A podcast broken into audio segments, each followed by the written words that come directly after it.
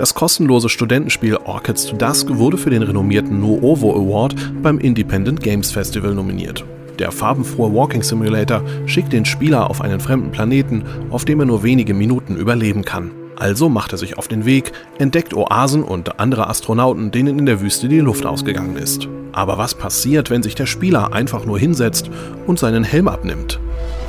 Das furiose Superspace Arcade entführt den Spieler in die Welt der 80er, als die ersten Pseudo-3D-Ballerspiele auf den Markt kamen.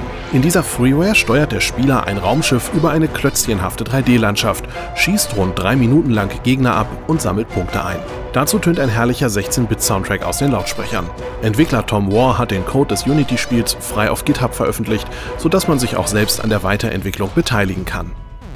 Die Künstlerin Lorraine Schmidt denkt sich seit vielen Jahren bizarre Spielethemen aus. Minimalistisch auf den Punkt brachte sie ihren Stil bereits 2009 mit dem prämierten Sidescroller Stargard, einem temporeichen Jump'n'Run, dessen Grafik nur aus bunten Linien besteht, der jedoch mit seiner exakten Steuerung und schnellen Spielmechanik besticht. Da das Freeware-Spiel in JavaScript programmiert wurde, lässt es sich einfach im Browser starten.